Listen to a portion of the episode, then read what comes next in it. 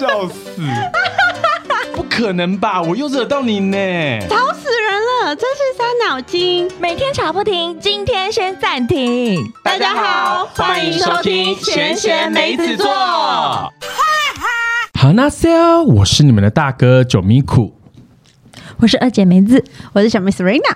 今天这集我们要用一点点稍微比较严肃的态度跟语气来讨论这一集，因为其实这一集我已经在大概前两集的时候我就有铺梗想要跟你们聊了。就那时候我是不是有聊到最近我之前的时候有看了一部戏叫做《人造之人》？哎，是人选之人，人选开始乱讲，人选之人，然后造浪者这样子。然后呢，因为我最近呢又在补追了，那时候同期间大家都一直说一定要看的一部戏，叫做《造后者》。你知道那部韩剧？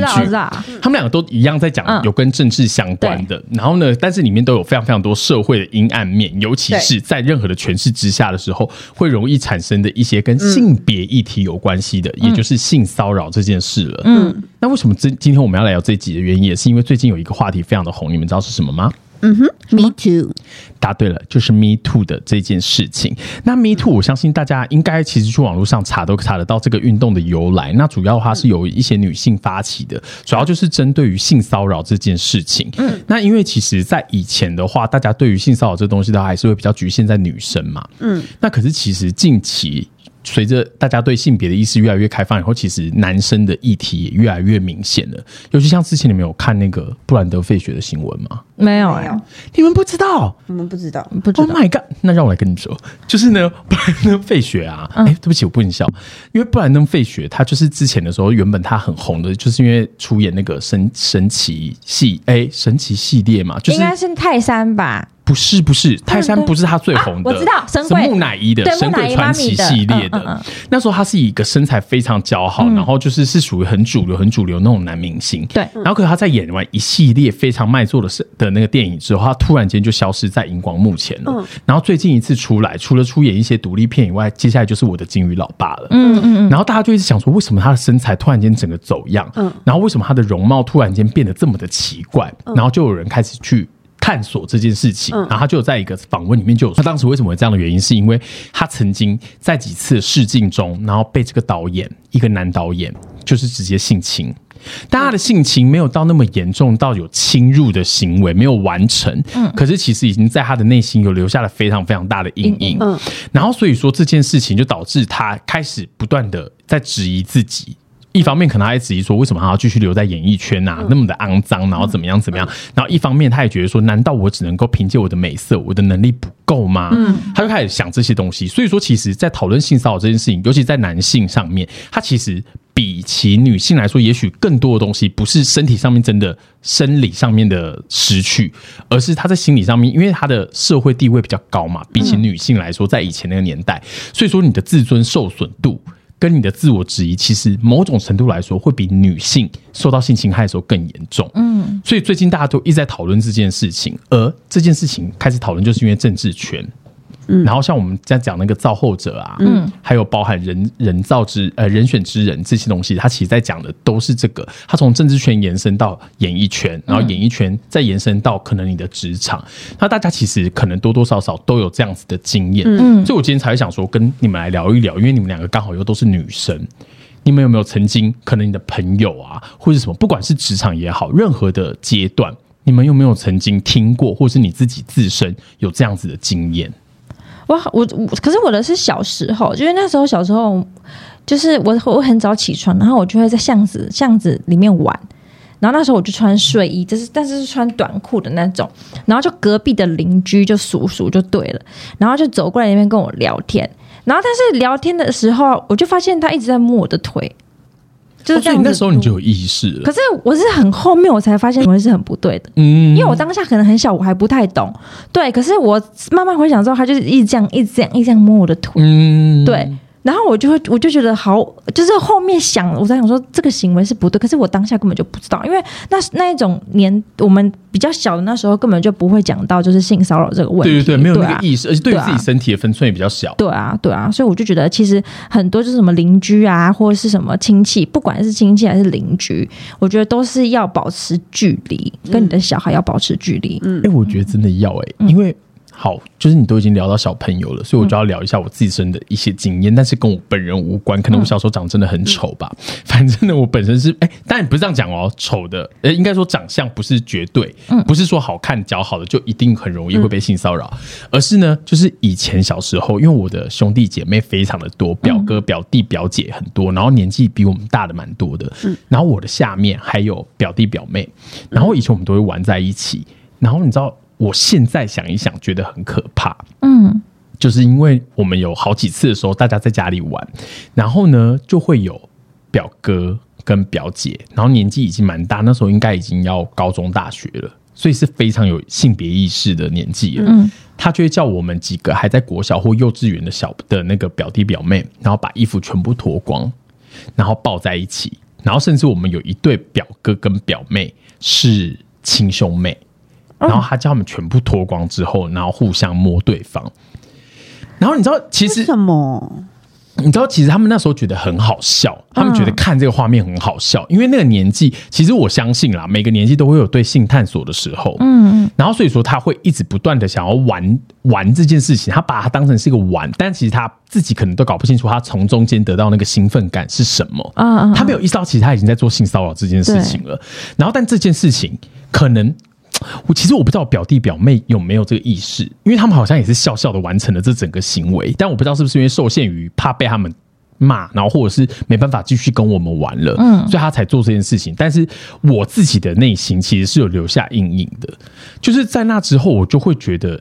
就连亲戚，其实你都不能够完全的相信，因为他们可能真的是无知，然后所以导致犯下了这样子的一个错误。可是，其实，在我的内心里面，我已经对于性别这件事情是产生了很大很大的误会也好，就是觉得我好像也可以摸别人的身体，因为反正根本没什么。对。然后我摸我妹妹的身体，好像也没什么。嗯嗯。你知道那东西其实是很可怕的，是我长大的时候才一直不断的在导正自己。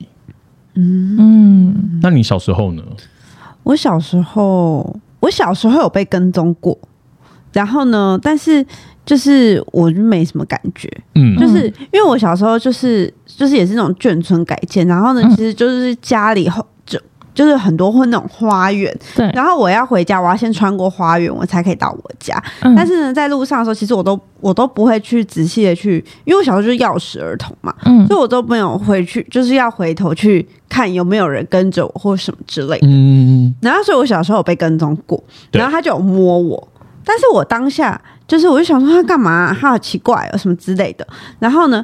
然后，可是因为我又不知道该怎么办，然后他是把我，因为我家就是，我觉得大家应该都对公寓有那种概念嘛，就是公寓就是它是一个有点像 M 字形，所以你要走进去那个 M 字形才会打开门嘛，然后旁边是那个信箱区这样子。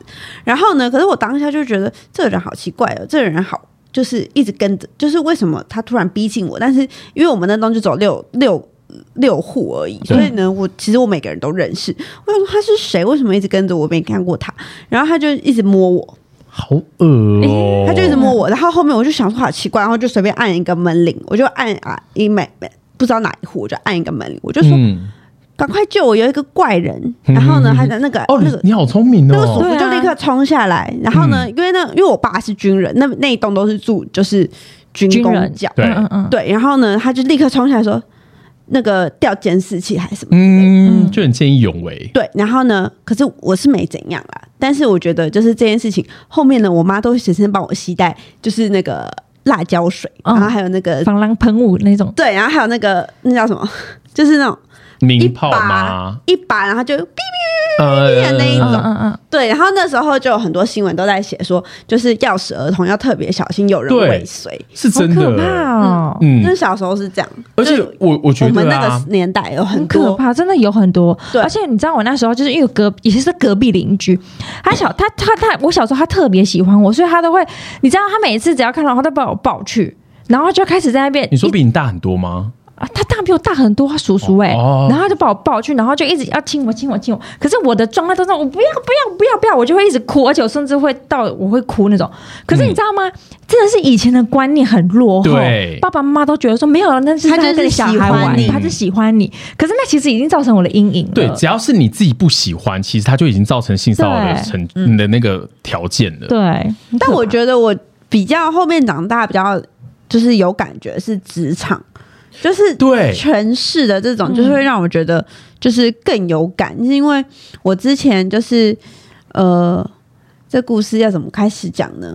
就是呢，我曾经就是因为我前前任，然后呢，他就是有一些可能就是试镜的需求，然后他会需要私底下就是跟一些长官出去吃饭，然后呢会希希望可以维持一些好的关系这样子，然后呢，所以我就跟过几次，然后那时候其实是呃一部蛮大的戏这样子，然后呢那时候就是。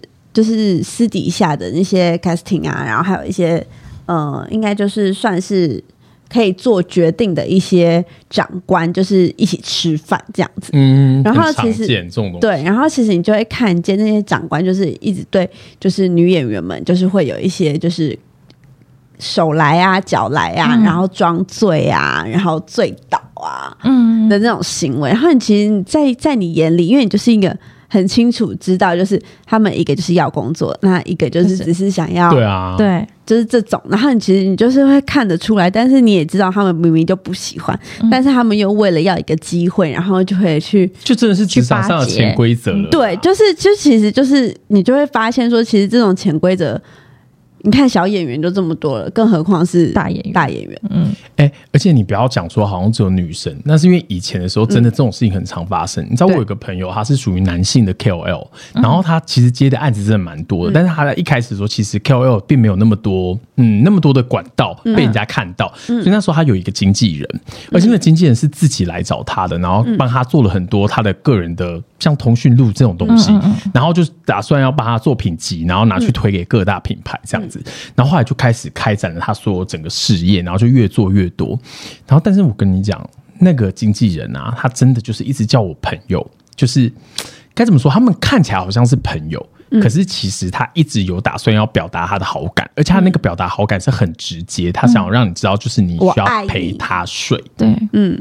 然后呢，可是我那个朋友他又碍于，就是他需要工作。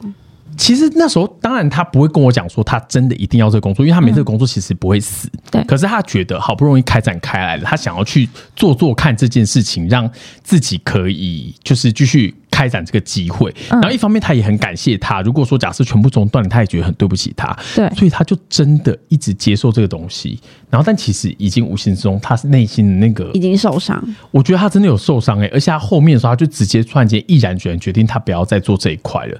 然后，尽管人家找他去 casting，就是一些平面啊什么，他都不要，因为他就觉得他的内心已经变得很不健康，好像有点扭曲。为了钱财，他才要去做这件事情。嗯，然后但是。这件事情就是我接下来想要讲的，就是其实，在人造之人还有包含造后者，他就一直在讲一件事情，就是检讨被害者的事情。因为像人选之人里面，他在讲的是，除了检讨被害者以外，他还会有一件事情是被害者自己的心态。嗯，就他真的会一直不断的觉得说，可是我自己也愿意了啊，我自己也也屈服于这样子的现况了，所以说我也没有资格说什么。嗯嗯，然后呢，我也觉得这样子不算构成性骚扰，因为我自己。也默认了这件事情，可是其实这件事情我是觉得非常非常的不合理。嗯，那有没有 follow 到就是前阵子日本很夯的一件事情嘛？嗯，就是你们还记得我们小时候日就是。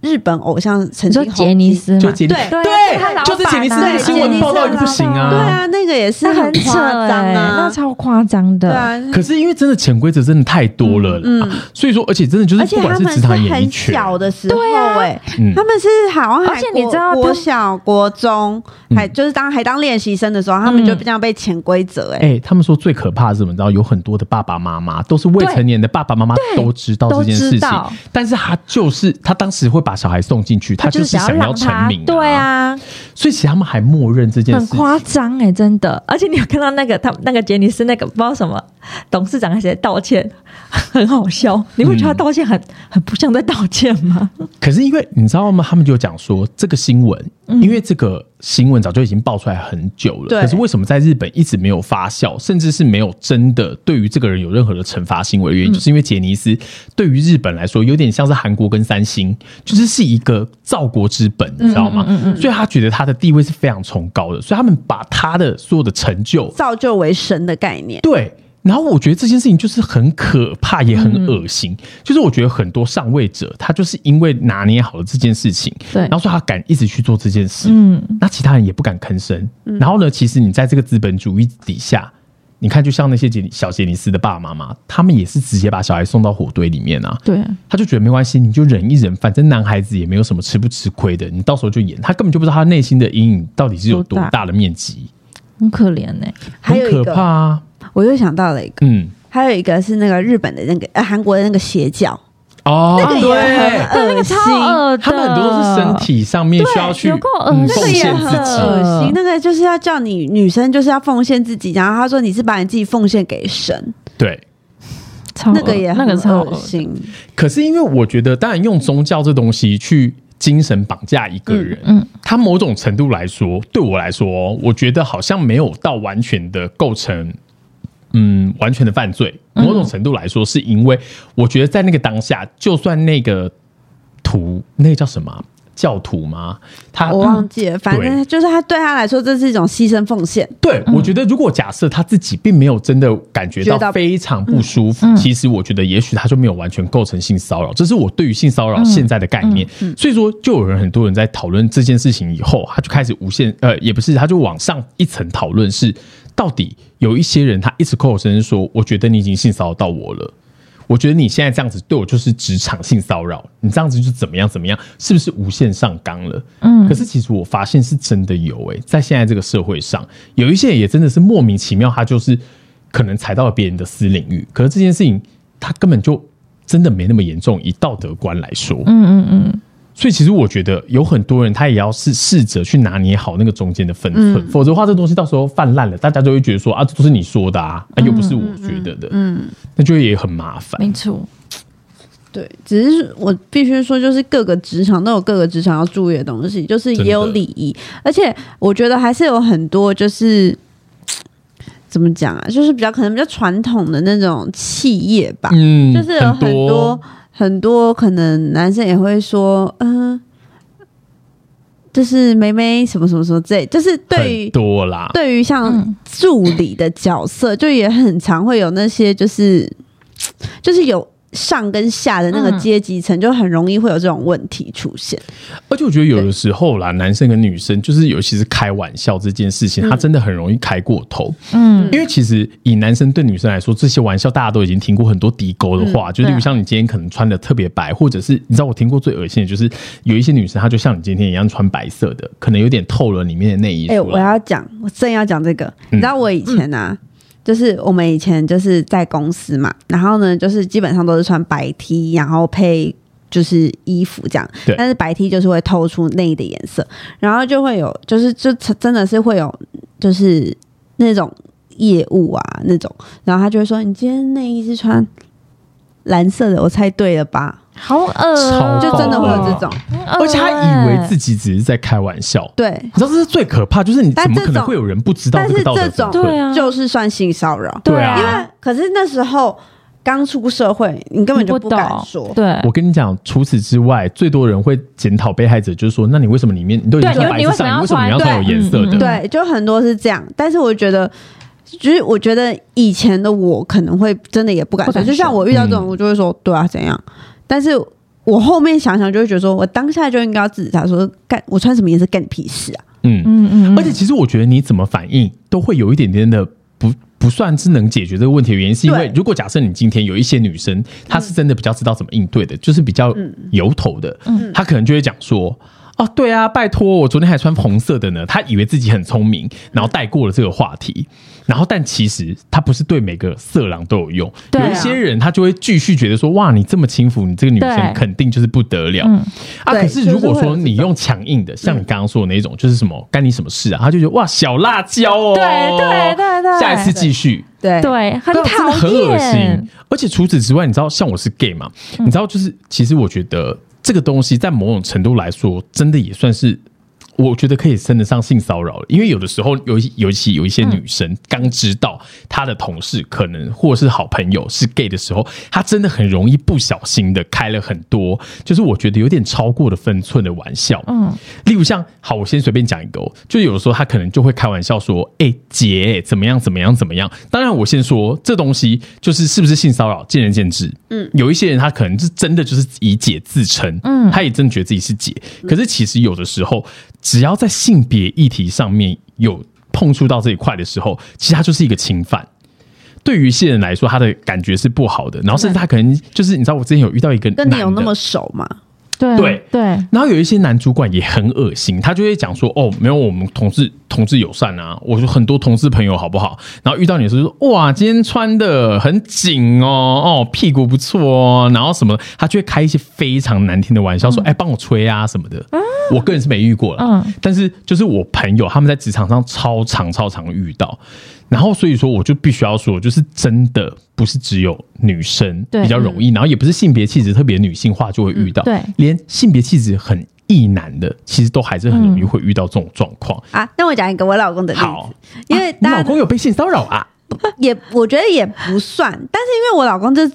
之前很久以前，他曾经撞过嘛？对对对对对对对。所以他那个撞不是被车撞哦，是很 strong，strong 的撞。对。但是 因为他就是那时候就几乎每天都会去健身房，嗯，然后他就说他其实最讨厌就是每次不就不管男女，就是就是很喜欢摸他哦。对，而且他们就说：“那你那么壮就要被摸的。”对，然后直接搓奶啊，干嘛的？对，好奇怪，怎么会有这种人呢？很多，所以他就说他真的讨厌去健身房的原因就是。就是他觉得为什么我去健身房我就一定要被别人摸？对啊，注视你也很不舒服啊。对，就是就是会一直这样子拨他，你懂吗？拨的也太恶了吧！就是一直这样拨。你说拨奶吗？对，拨他奶，或者是捏他的肌肉。而且他的奶有大到可以被摸。我我我实在是也不知道，因为我每次他跟我讲这些的时候，我都会觉得很疑惑。我觉得他在骄傲。然后他都会说：“我真的不喜欢这样被摸，真的很不舒服。”然后我就说：“水，因为我每次会说，你是不是要去健身一下？因为。” 然后他就说：“你不要再叫我去健身房，我真的有阴影。”对，他就说他有阴影，他真的很不喜欢被摸奶的阴影。他他很不喜欢去健身房，他觉得很烦。你看性骚扰有多严重？他造成一个人的阴影以后，他就变胖了。对，变胖了，再也不想练壮，毁了我们小妹的婚姻，她的幸福。但是啊，刚刚讲的这么多啊，其实我很很想用一个电影做一个结语，就是因为那时候我看这部电影的时候。嗯，我觉得他给我一个很深很深层的感受，你们可以听听看这个故事在讲什么。我很快速的带过它的剧情，它叫做《烈火焚身》，它是一个二零一零年的电影，然后它是呃加拿大的电影，对对对。可他最近又重播，嗯，的原因是因为呢，他其实在讲的东西是跟中东那时候的战争是有关系的。反正呢，这个电影的一开始就是一对双胞胎，然后双胞胎的妈妈她就是死了。然后她就写了一封遗书，但是因为他们你知道外国人不都会找一个律师帮他去做这个东西的佐证嘛？然后如果说打假设他有一些遗言，他要完成了以后才可以领取他的那些遗产。对，然后就跟那个律师就跟这两个就是双胞胎，他是龙凤胎，然后就讲说，哎，那你妈妈给了两封信，那你们个人有一个有一个任务，一封信是要给他的爸爸。然后一封信是要给他的哥哥，然后他就把这两封信交给了这个一男一女。然后这个男生因为他的个性比较乖戾，所以他就完全不愿意去处理这件事情。那妹妹就一直觉得说，她真的很想知道。一辈子都一直过得很不正常的妈妈，个性很酷的妈妈，为什么要做这件事情？而且到底有什么意义？因为其实遗产不是他们的重点，他们没有一定要领到那个遗产。然后他就觉得说好，那就当做，而且他们从来不知道自己有一个哥哥，他们只知道一定会有爸爸嘛，可是可是从来也没见过这个爸爸，也没听过这个爸爸的故事。然后呢，他就决定说好，那他就要去找，所以他就回到了他妈妈的故乡。他妈妈故乡在中东的某一个国家，因为他其实没有写的那么的仔细，这样子没有确切的一个国。度就对了，然后呢，他去了以后，他就开始在讲这个故事。简单来说，最后的最后，就是这个妈妈，她其实以前都在中东是一个革命青年。嗯嗯，他以前的时候很早很早之前，在自己的故乡曾经有一段婚姻，然后生了一个小男孩。嗯，然后那个小男孩呢，在因为战火的关系，他就被送到了男生的孤儿院。然后可是又因为宗教的关系，因为他们那是宗教战争。嗯，然后呢，所以那个小男孩他就被送走了，就再也遇不到他了。可是呢，这个妈妈她就是为了这个革革命的战争，觉得怎么可能会有这种事情？因为他的革命情感，然后导致他要妻离子散，他觉得很很不爽。然后他就决定要反革命，所以他就做了一件事情，杀了那个起源那个运动的首领。然后他杀了他之后，他就被关进就是类像思想改革的一个军营里面。可是因为他是一个很强韧、生命很强韧的一个女战士嘛，所以说呢，他们就使用了一个非常可怕、非常可怕的就是惩罚，就他就请了一个徒手，然后呢进去强奸他，然后照三餐强奸。然后就是要摧毁他的精气神，这样子。嗯，然后呢，他一直不断的强奸他，最后那个女生竟然怀孕了。嗯，就是然后她后来就生了那对龙凤胎。